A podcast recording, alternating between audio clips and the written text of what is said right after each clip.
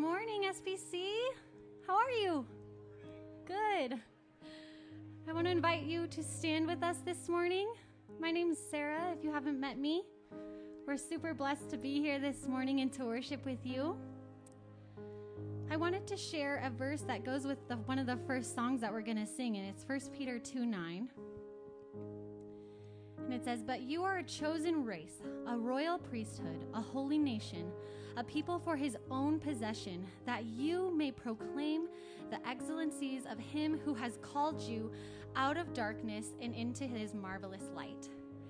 And that's what we get to celebrate this morning that we've been freed from our sin, from our shame, from our past failures and mistakes.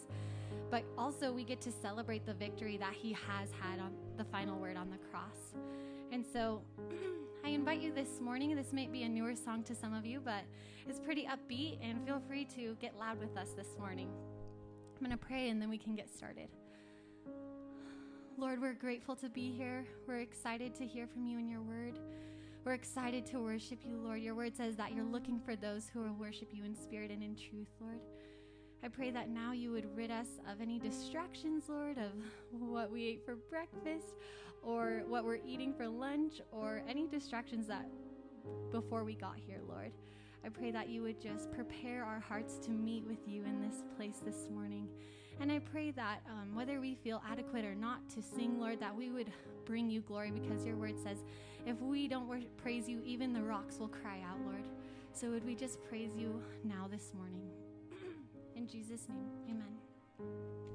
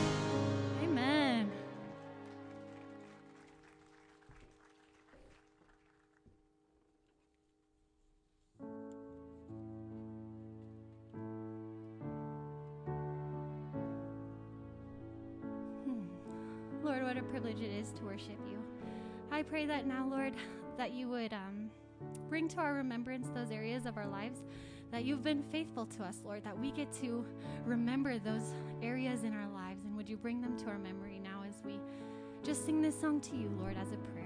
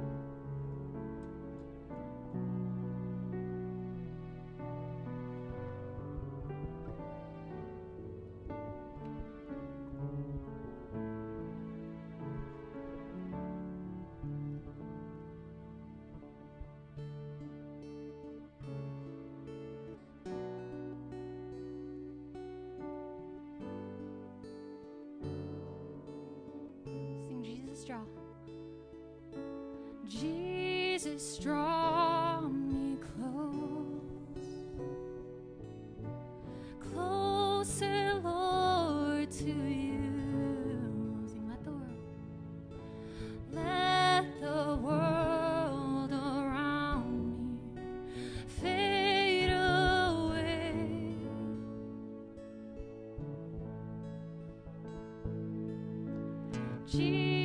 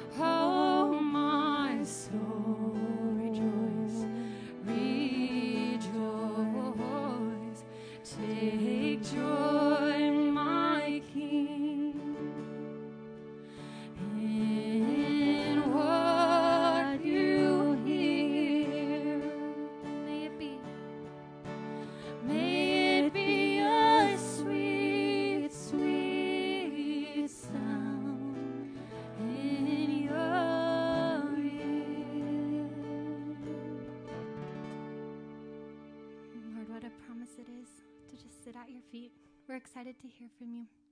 In Jesus' name, amen.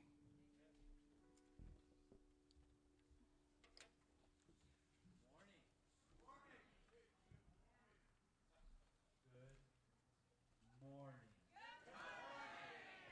Man, it's so good to see all of you here this morning. Uh, we're uh, still outside and still enjoying it. Hopefully, uh, you guys are enjoying it as well. Just a continued thank you for all of you to accommodate with the parking and, and just the chaos that is outdoor services right now. If you have uh, not met me yet, my name is Jesse, and for the most part, uh, I have the great privilege to be able to teach God's Word here on Sundays. And uh, we're going to be in the book of Colossians this morning. So uh, if you have uh, uh, your Bible, please turn there. If you want to use your phone, that's great too. We also, we've mentioned this almost every week since we've done it. We launched an app. You can get that on Android and, and iPhone and all that. And there's actually a Bible in the in the app. You can take notes uh, in the app. All of our events are in the app. Our live feed is in the app. All of our past sermons are in that app. Uh, all of the events are in there too. So if you haven't downloaded it yet, make sure that you do. Especially if you're new, you can give online there as well. Uh, and so that's kind of the hub and the place where all the info is. You can also sign up for our newsletter on there as well. That comes out weekly. That's the primary way that we're trying to communicate all the things that are going on in our church because there is quite a bit that is going on. In fact, just this last week, a couple great praises. We did a um, we did the Holy Hoedown this uh, this last uh, Friday. Uh, so oh, I'm sorry, Saturday was yesterday. We had um, like 80 something people here who were all square dancing it away for Jesus, and we had again Tahoe uh, Tahoe Truckee. What is it? No, it's Tahoe Tap Truck here giving uh, root beer floats again. So thank you to them. And then uh, just a, another great praise. You know, every year, uh, Brad Knoll does an outreach, uh, vacation Bible school, and we just had an incredible week this last week. Uh, just under 120 kids were with us this last week. So please give all the volunteers a hand. Uh, quite a bit going on. And then um, a couple things we're already preparing for fall. There's a women's retreat that's coming up, up in September. Uh, we're going to be launching another Financial Peace University uh, course, which is uh, basically a way to, to help you get your finances in order. So we have got some more things uh, going on. And then I'll give you an update. We've mentioned uh, a couple things. You know, the, the, the one thing I, I've been mentioning a few weeks over and over is that this land was for sale. And I've had people feel that what I'm asking for is a millionaire to buy that land, which would be great. Uh, but we also understand that that's probably not going to be the case. Really, I'm mentioning is hey, we're praying about purchasing land around us, and if you have information or you want to help assist in that in any way, financially or advisory, we're just looking for help. And so, this land actually, in the time that I've shared with you, it's already sold. Not not not by uh, we didn't buy it, uh, and I've, I'm still praying that whoever bought it has full intentions to give us the deed. So we can pray for that. And then, um, but there's actually still some land across the way over here, uh, and so that may be available. So again, we don't know what God wants. He may want us to stay right where we're at. Who knows? We're just praying it through, and so keep that in mind. And then continue just to pray for those who are still hurting and, and wrestling. I, I got a message this morning from Laura Schroeder. Those of you may know her. Uh, she's been suffering from chronic pain for almost a year, and she just wants us to continue to pray for her. And so if you could pray for her, that would be really, really great. Colossians chapter 1, verse 9. Um, so if you remember, Paul has never met the people of Colossians. He's never met this church. He's never been to this church, but he uh, was the guy who basically preached the message that got the guy who planted this church saved, Epaphras. And so Epaphras planted this church, and then all of a sudden, through Roman influence, the church kind of started to embrace some of the Roman influence, philosophy. Uh, basically, basically, what was being taught was that the gospel was too simple. Uh, it needed more. They needed to add more to it, even the law, obeying the law. And so Epaphras goes back to Paul, says, Hey, Paul, this is what's happening in the church. And Paul writes this letter to help this church stay focused on the gospel. So, really, what Colossians is all about is the supremacy of Jesus Christ. The fact that you and I, that all we need is Jesus. And so he's going to keep building upon these realities that all we really need is Jesus. And it is that simple. So he has heard a few things, if you remember. He says, Okay, from Epaphras, I've heard that you have a public faith, you have a great love for one another, you have an eternal hope with the gospel. We talked about that last week. What does that look like, having eternal hope? And at the center of all of this, the people have a tremendous gratitude. Now, really, chapter 1 and continuing on, this is just one kind of big lengthy prayer that, that Paul is praying for the church. He's praying for God's people that they would keep Jesus in the center of it all and they wouldn't mix Jesus with anything other than just the pure gospel alone. So, if you would this morning, make you stand one more time. We honor the word, and so we like to stand when we read uh, verse 9 of chapter 1. The title of the message this morning is To Be Filled with God, to be filled with God.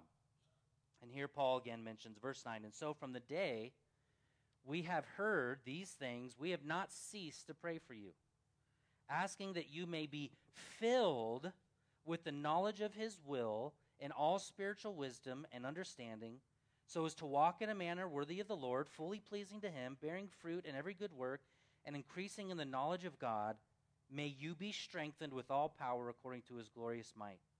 For all endurance and patience with joy, giving thanks to the Father, who has qualified you to share in the inheritance of the saints in light. He has delivered us from the domain of darkness and transferred us to the kingdom of his beloved Son, in whom we have redemption, the forgiveness of his sins. This is God's word. And the church said, Amen. You may please be seated. Um, so here's kind of, I got four little avenues I want to go down this morning. So if you're a note taker, uh, you will appreciate the outline. The filling, we're going to talk about what it means to be filled with God what it is to have a worthy walk that comes from that filling, the strength and power that we have in God because of that filling, and ultimately the reality of what I would call a cosmic exchange. A filling, a worthy walk, strength and power, cosmic exchange. What is it to be filled? What does it mean when Paul says, I'm praying that you would be filled with God? What does that mean?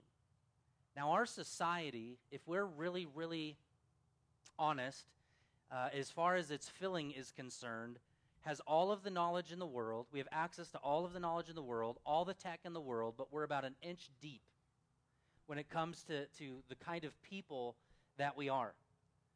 We ha- realized, actually, in fact, one of the reasons that I think God has continued to bless our church in the season being open, because many of you needed to be with other people to grow in relationships so that you wouldn't be an inch deep, so that you wouldn't be a shallow person, but that you would be a deep person.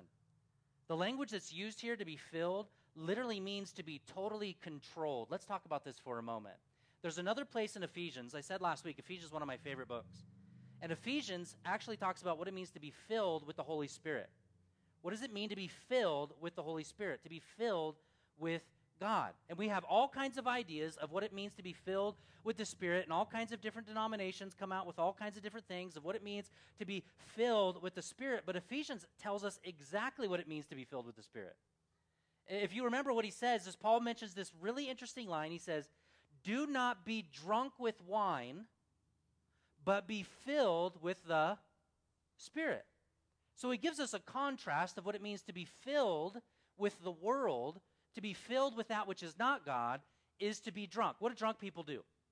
Well, they're out of control, first of all. They do everything and anything that they want.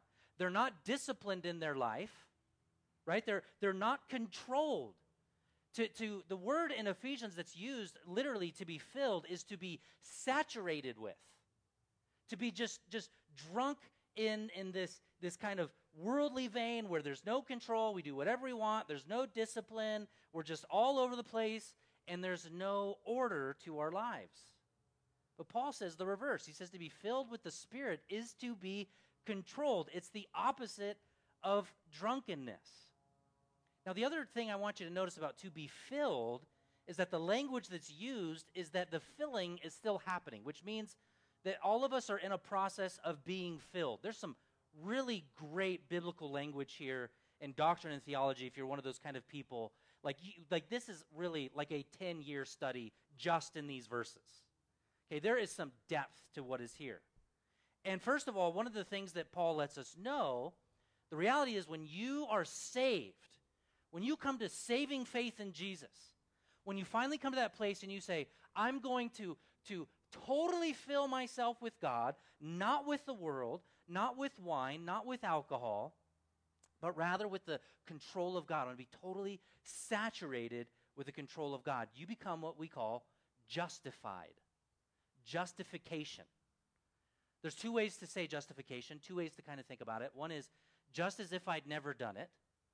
Right? This, this is the reality that Jesus, uh, the, the sacrifice of Jesus has allows God to see you as if you've never sinned. Just as if you have never sinned. But you know, the other part to that is just as important. There's the vacating of sin that God no longer sees that sin in you, but then the filling of God is just as if you have done all the right things. Are you with me this morning? So when you come to saving faith, Through Jesus, Jesus says, You're justified before me, just as if you've done all the right things, just as if you've not done all the wrong things. It's both. That's one of the reasons why Jesus lived for 33 years and he lived a perfect life. So that he could impute to you, that is to blanket you, to give you the life that you never could live. None of us here have the ability to live perfectly. So Jesus justifies us. That's the sacrifice on the cross. He takes our sin upon himself, and then he places upon you and I his perfection and justification. But the filling is what we call the continual filling, not the justification, is what we call sanctification. Do you like big words? I will say justification. I will say sanctification. It's just a big word for slow, methodical, but very slow growth. You know what it is to be a pastor? What it is to be a leader? Is to help take people from God's point A to God's point B. My job is to to take you from point A to point B, but it's not Jesse's point A to point B. It's not Sierra Bible Church's point A to point B. It's Jesus' desire in your life to go from point A to point B. And some of us, some of us are farther along than others, and some of us are really, really far behind. And sometimes we just need to be able to understand that we should, ju- we, we should judge somebody not for where, where we think they should be, but where they've come from. Are you with me? Some people are like, oh, that guy's really rough around the edges. Well, you know where he was a few years ago, yeah? You know he was on drugs? You know, he was drinking, she was sleeping around. Eh, do you know what, where these people came from? Do you know there are people here that, that when I say to them, don't be filled with drunkenness, they immediately know what God means by that. And then the reverse of that, the control that we give to God. Hebrews 5:11 says it like this in regards to our slow methodical growth. We're not full, but God wants us to be continually filled. And Hebrews has this great line, and this is a rebuke to some of you, not all, but some. The author of Hebrews says, About this we have much to say, and it's hard to explain. That's like every sermon. I have much to say, and it's hard to explain.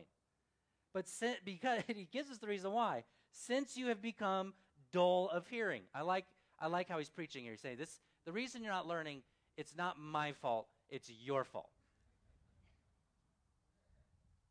For though, now this is what he says, verse 12. For though by this time you ought to be teachers, needs, but you need someone to teach you again the basic principles and the oracles of God. You need milk and not solid food. It's a rebuke. It's a rebuke, but it's also an encouragement. And the encouragement is if you are content with just the basics of faith, you're missing out. It's a call to go deeper.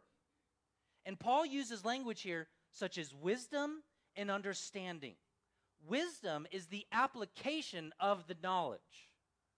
Okay, so so you know what knowledge isn't? Knowledge isn't Google.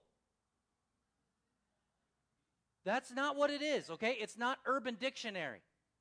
You can't go online and just Google something and have it just rock your world. It takes effort and that slow, methodical growth to be filled with God. It takes effort, what Paul calls a worthy walk. That's the walk. A worthy walk. It's slow and it's methodical. It's to be filled with God and it's to go deeper into God. It's to go deeper in God. And it's to study the things of God so that your heart will grow more affectionate towards God and that you'll be able to apply that wisdom in life. It's not just sin management. Some, some people think Christianity is sin management. You know what sin management is? How many of you have a good lawn? I have a good lawn. I'm the only one. Praise God. I'm, I do. I have a great lawn. You know what I what, when we when we got our house, one of the first things we did is we put a lawn in the backyard and my wife absolutely loves aspens. She loves them. She loves the colors, especially in the fall. Aspens are beautiful, but you never plant aspens near a beautiful lawn. Do you know why? Because pretty soon the aspens will be in your lawn. There was a house in Glenshire, and uh, and we used to live in Glenshire, and you drive down the road, and there was a, a gentleman who had perfect lawn for about two days every week. And then you know what happened after he mowed it? What grows faster than grass? Aspens.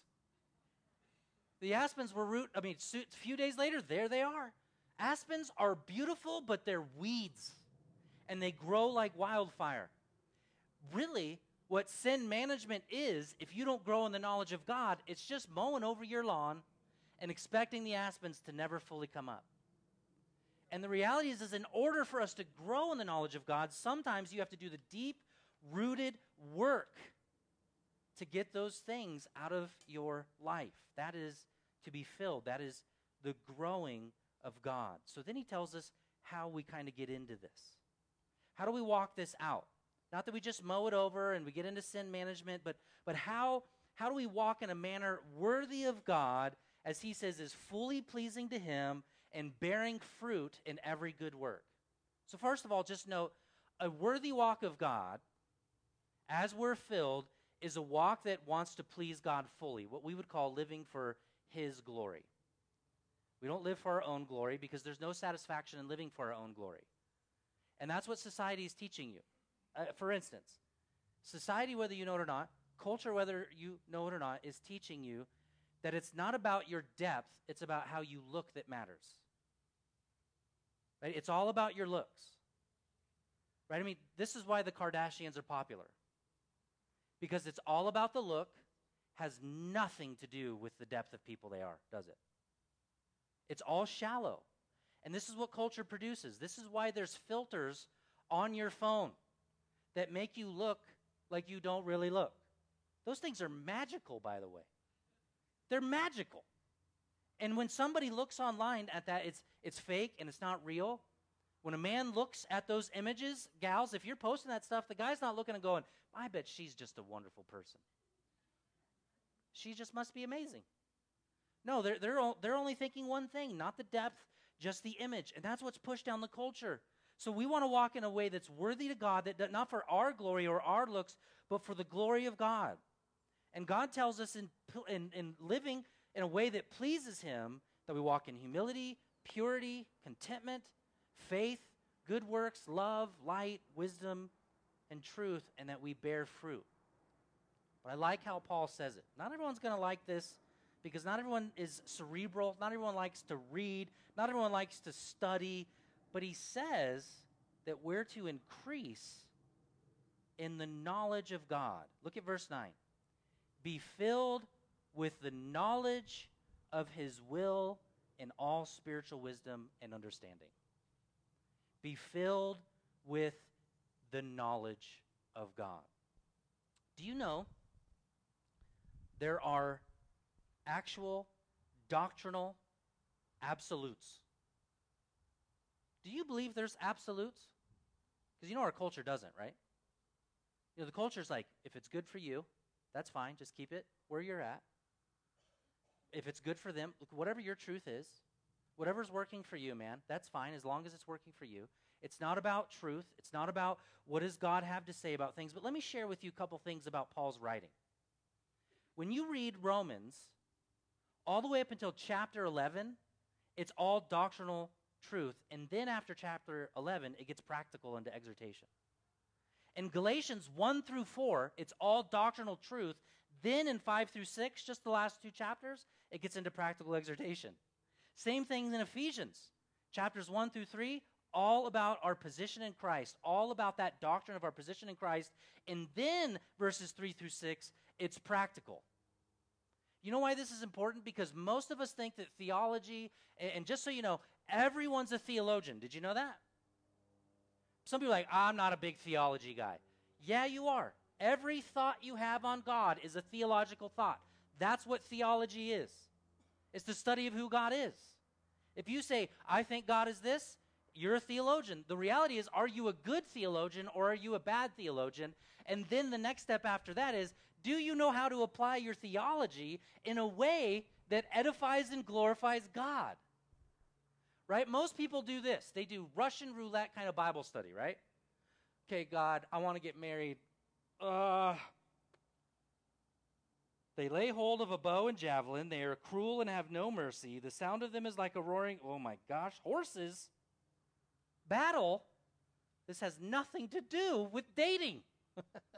Not the whole Bible itself, but the way in which we go about studying God's Word. Some of us don't know how to do it.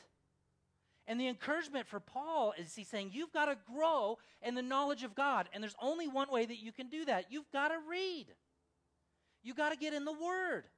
And you've got to surround yourself with people who preach the Word of God with the Bible open and tell you that their points are coming from the Word of God. And there should be no compromise on that. Because there are dangers that Scripture talks about for having a lack of knowledge. Listen to Proverbs 19:2. Desire without knowledge is not good. Okay, this is just simple one. The language that's there actually is a soul without knowledge is not good. Right? To be filled with drunkenness, to be filled with the world's understanding, not the understanding of God, but your own understanding. It says not good. Isaiah 5 3. My people went into exile because of a lack of knowledge. Literally, what Isaiah says, what God says through Isaiah, is that the people of Israel went in into bondage, into slavery, because they lacked knowledge. Hosea chapter 4, verse 6. My people are destroyed for a lack of knowledge because you have rejected knowledge. And then, of course, 1 Corinthians 14 20. Brothers, do not be children in your thinking. Let me read that again. Do not be children in your thinking. Be infants in evil. Be infants in evil, he says. You know, kind of kind of an innocence. But in your thinking, be mature. Right? Paul's saying, listen, you want to be filled with God? It's a slow, methodical pace. There's a there's a gal who started coming to church. They're not here this week, and uh, they started coming on Christmas Eve. Her name's Diane, so I can tell you because she's not here, and uh, she wouldn't mind. But Diane, Diane started coming on Christmas Eve with her husband. Wait, are you guys here? I think I just saw her husband a minute ago. You're here. Diane's not here. Her husband's here. Hey, awkward moment. and um, she comes up to me every week and she's just got so many incredible questions. And she told me she's just like, I the one thing I hear this from people who who who end up getting saved later in life, I wish I would have got saved earlier because there's so much to learn. Do you know God knows that? He knows the perfect time for you to live, the perfect time of your salvation, and He knows how to bring you along. And my friends, by God's grace, it is a community in which we are a part of here and it's a community that I hope and desire to cultivate where we have people from all kinds of different points of walks in their faith. Some of you are really mature, and I'm so thankful for you. But you know what your weakness is? You look down on and you judge, and sometimes come across as arrogant in the way you share your truth. And some of you are infants in your walk, and I love you, and I'm excited for you. You know what your weakness is? Sometimes your zeal and your passion get ahead of your knowledge and you do things that you're not ready to do yet, or you start things you're not ready to start yet, or you get into leadership that you're not ready to be in leadership yet. So Paul says, don't lay hands on someone too too young because they're not ready. You don't want them to become too prideful. And the reality is is we need both. And as you mature, the Bible gives us the language that's needed for us to be growing and filled in our knowledge of God. It says, You older men should be teaching younger men. If you're an older man here and you're more mature in the faith, God's commandment to you is to teach younger men how to be men. Amen? Amen? And women, if you're older, Timothy is told by Paul to take those younger women and to teach them how to be the kind of women that God wants them to be. So God's given us a pattern. And that pattern is that we would grow in the knowledge of God, that we wouldn't be immature in our thinking, but that we would desire the meat now, don't get me wrong here. Some of you are not ready to chew. I get that. Some of you don't even know where to chew yet. That's a big concern for me. Because, because again, in our day and age, you start you get saved and the first thing you do is you start doing what googling stuff and the first stuff that pops up is all the stuff satan wants you to see right away Google is not built in its search engine, and this is true for YouTube as well, to bring you the glory of God straight and forward into your face. Do you know that? If you don't understand the algorithms of the internet and how it works, it is trained to ensure that the junk comes up first. Are you with me? You want to know? The culture is after you. Satan is after you to change your thinking, to make you immature, and to lean in on your emotions. That's why the real world and e television and all of those things blew up. We just eat it up. It's just emotional, argumentative tension to be drunk with the world. That's what that stuff is. It's not calm, it's not cool, it's not collected, it's not controlled. My friends, you, you got to make sure that, that when you're listening to a preacher, they're putting the emphasis back on the Word of God, that you then would be equipped for the work of the ministry. That's Ephesians 4 11. And that at some point we would grow so that we would not be tossed to and listen to this. This is what he says literally that you may no longer be children. This is Ephesians 4 verse 14 tossed to and fro by the waves, and carried about by every wind of what? Who knows it? Doctrine. That's the language that's used. Human cunningness and craftiness. Doctrine is a big word for a set of beliefs. What you believe, what your knowledge is. What Paul is, is rooting for is that you're so confident in understanding of the Word of God that the world cannot come and knock you around and get you to believe one thing one day, and then you believe something else another day, and then you're buying into something else another day, and then you're trying one new thing another day. I mean, our culture wants to be filled. That's why that's why all of the the, the yoga and, and all of the spiritual kind of mumbo jumbo that's out there, be filled, be filled. And God lets us know, Jesus lets us know in the Gospels that if you're not filled with Jesus, you're going to be filled with something. You cannot be empty.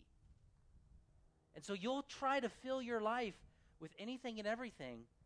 But once you have Jesus, you grow in that knowledge of God, you walk in a manner that's worthy, you dive in and you learn more about who God is the character, the nature, and the goodness of God. And then he says in verse 11, an outflow of that is to be strengthened in power. Now, I don't know about you, when I think of strength and power, I immediately go to the weight room right? Power cleans and deadlifts, that kind of thing. Strength and power. I immediately go to, to muscles and probably what many in the culture would say is uh, toxic uh, chauvinism, male. Like to be a man is toxic. And so if you're a man, you need to apologize this morning. That's kind of where the culture's at, right? I mean, but, but what's interesting is Paul literally tells us what that strength and power is in the passage. If you take a look, what does he say? He says, first of all, you know what strength and power is? Verse 11, patience. Who'd have thunk it? Allie, what's the definition of patience that we give our kids? Joyfully waiting for a good outcome. That's what my wife teaches our kids. I teach them, we just want to make sure the kids both get a, a healthy view of how not to do things and how to do things. Patience. Paul's saying, hey, you know what? One of the things that comes from this knowledge of God is you're going to be more patient, especially with people and circumstances. The next thing that he lists there is endurance. He says, if you're going to be filled with the knowledge of God and you're going to be mature, eh, that maturation is going to lead to patience. It's also going to lead to endurance. And endurance is the ability to go through trials and suffering well. Did you hear me? Because some of us have a, the wrong theology that Jesus died on the cross so that your life will be easy. Then why did Jesus say, if I suffer and I'm persecuted, you'll suffer and you'll be persecuted as well? Do you remember what he says to John the Baptist? John the Baptist is literally arrested for his faith. He's doubting Jesus. And John the Baptist sends his disciples back to Jesus and asks Jesus, Are you really the Messiah? And Jesus' response to John the Baptist is the deaf hear, the blind see, and the lame walk. Go and tell John. You know what his message to John was? I am the Messiah, And what John's real question to Jesus was, Are you going to save me from the beheading I'm facing? And Jesus' response basically is, For the glory of God, no, I'm not. Because God uses our pain and suffering to show the glory of God. God makes sense of the pain and suffering in this world. And there are people all the time who say, wait a minute, I don't know if I can love a God who allows pain and suffering. And it's not about him allowing pain and suffering, it's about the reality that we know that we suffer in this world and there'll be no suffering in the next world. Because those of us who are true in our faith realize that we're anchored to the gospel of Jesus Christ, that we're only suffering but, but, but for a moment, Paul says, that we'll have eternal glory in heaven. Tears now, but tears forevermore? No. We have a hope that is beyond this world. Amen? And we place that hope. And so we can go through strength and power and the knowledge of God, patience, endurance, and then he gives two other things joy and also giving thanks. He says you're going to be joy filled and you're going to be grateful. We talked about uh, we've talked about this a few times in the last several weeks. Philippians 4 6, be, be anxious for nothing, but with everything, give thanks. Anybody have any anxiety last year? Probably not. But he literally says, hey, if you want to get rid of your anxiety, just say thank you to God. Colossians 4 2 says, continue in prayer and be watchful, but just keep giving thanks, he says. Psalms 107 21 says, let them thank the Lord. Thank the Lord for his steadfast love. You know what isn't steadfast? You know what? This society. I can't wait for what the new narrative is going to be in September, October, and November. Hey, do you understand what I'm saying? This thing's not over. This thing's not over. Some of you are like, oh, well, okay, maybe, I hope, I hope I'm wrong. I hope I'm wrong. Well, this is the truth. Now, this is the truth. No, Delta's the truth. What do we do? You should keep wearing all of these different things. The world is not steadfast. It is chaotic. It is up and down. It is not stable because that's the, you know what's stable? Jesus is stable. He's the rock. That's the strength and power. And we, in, in our trials and tribulations, we just say, Thank you, Jesus. Spurgeon says it like this Let gratitude be awakened, let humility be deepened, let love be quickened. May gratitude to God permeate my entire life. The greater our present trials, the louder will our future songs be, and the more intense our joyful gratitude. G.K. Chesterton says it like this When it comes to life, the critical thing is whether you take things for granted or you take them with gratitude. Now, because of time, I don't have all of the time to go into the cosmic exchange of where our gratitude comes from. But even in this, in, in the next several verses in 13 through 14, he talks about how our kingdom, that God has moved us from the kingdom of darkness into a kingdom of light. C.S. Lewis, in his Chronicles of Narnia, likened, likened the darkness that is not salvation to the land of Narnia, where it was always winter and never Christmas. Always winter and never Christmas. But Jesus, much like the lion of Aslan, rescues us from the full wintered land and brings us into spring and into summer and into the light. And he tells us how he does it. Jesus qualifies you, delivers you, redeems you, and forgives you. Man, th- seriously, that's a whole sermon the qualification of Jesus, he says, How do you get to heaven? Well, I qualify you. That word qualified literally means to make sufficient, to empower, to make fit. How does one get to heaven? Jesus qualifies you. Right? You don't have to run a track race. You don't have to go to the gym. You don't have to become a vegetarian. You don't have to be circumcised. Thank God. You don't have to go on a certain diet. You don't have to go to a certain church. Jesus alone qualifies you. And when he qualifies you, he delivers you, which is to rescue from the enemy, and he redeems you. He purchased you with a price, and that price was his perfect blood. And then he forgives you. Now, the culture, on the other hand, I'm sure you're familiar with this term, is all about the virtue, vir, the, the virtue signaling, isn't it? You know the culture says? The culture says if you're going to be righteous, you better vote a certain way. You, you better be against certain people. You, you better stand up for certain things and stand against other things. You better be on the right side of history, for goodness sake. And if not, you're not righteous. You're the enemy, right? Be loving, be tolerant. Unless you're a Christian, then you're intolerant. Now, I don't know if that's news to all of you this morning, but the culture sees you as an intolerant group of people that should be canceled out of culture completely. Do you believe that men should be strong and caring and teach their young boys how to be strong and caring? If you do, you are not flowing with the culture. You're just not. And it just blows me away in the last year how many people have wanted to say, you know what? The church needs to comply with the culture. Absolutely not the church complies with the scripture. And we grow in the knowledge of scripture because Jesus calls us to that and because Jesus has qualified us to have that understanding. If you feel like, you know what, I can't grow any deeper in my faith, God's Holy Spirit will enable you to learn more, I promise. And when it comes to the culture, I'd mentioned this quote, a, a part of this quote, and I'm going to close with this quote and the worship team can start making their way up. And I want to close with this quote.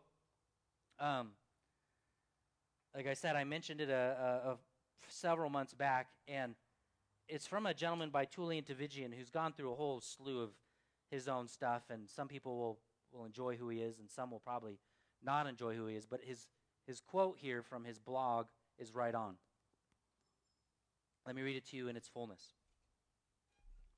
Jesus called canceled people his friends. In fact, his circle of followers included a betrayer, a thief, and a prostitute, just to name a few. He was unwilling to cancel the worst of the worst, the baddest of the bad, and the guiltiest of the guilty. He moved toward those whom society moved away from. He befriended, loved, and touched the outcast, the misfit, the leper, the liar, the sexually deviant. He refused to dismiss those who had been dismissed, reject those who had been rejected, denounce those who had been denounced, and shamed those who had been shamed. In fact, his closest friends were of such ill repute that the religious leaders concluded Jesus must be an impostor because no self respecting man of God would embrace the kinds of people Jesus embraced. That's the big difference between Jesus and cancel culture. Here's the kicker.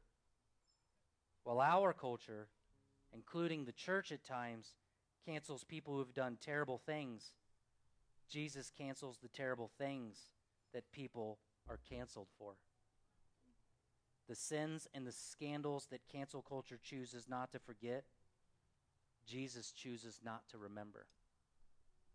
This is what it is to be forgiven. That there is nothing that you can do or that you will do to make Jesus not love you or draw near to you. You are never too far from God. And there is no sin bigger than the grace of Jesus. Would you stand with me as we give God the glory for his redemption?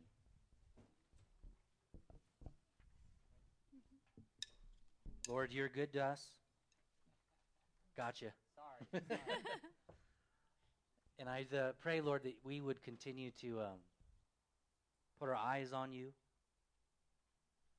that we would not be focused on the message of the world, Lord, that we would not be absorbed in the news or the social media, Lord, but we'd be absorbed in your word. God, I am so thankful for the men before me that have driven that into my life. Jesse, teach the word, teach the word, teach the word, teach the word. Know the word is to know Jesus. You tell us in John, Lord, that you were the Word, and the Word became flesh and dwelt amongst us. Give us a desire. If we don't have it, Lord, give us a desire to dive into the Word. And Lord, for those of us that have it, increase our knowledge of you.